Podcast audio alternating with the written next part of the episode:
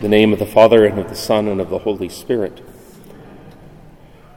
The history of the Church is full of sinners who repented and became great saints. We have one in our Gospel today, Levi, also known as Matthew, who was a tax collector and a sinner and an apostate. You know, he, he wasn't following the, the law of Moses.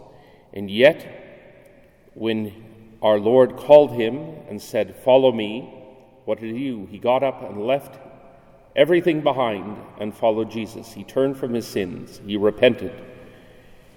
And after he had repented, he allowed God to make of him one of the apostles and a great saint. You know, there's, of course, the, the example a few years later of St. Paul and then St. Augustine, and we could go through a list of all sorts of sinners who became great saints.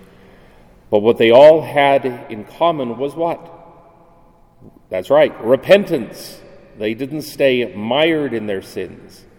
They didn't say, "Well, you know, I'm sick, but I but I like being sick, so I'm just going to keep doing sick sick things and God will will forgive me anyway." No. They turned from their sins. They were forgiven by God and they became great and holy. And that is the promise which God makes in our first reading from the book of the prophet Isaiah that if you repent and turn from your sins, things will be much, much better. Maybe not in the short term, maybe not all the time, but in general, they will be much better because sanctity, being with God, being a friend of God, is better than all of the wealth, all of the pleasure, anything else that there is in the world. In the name of the Father, and of the Son, and of the Holy Spirit.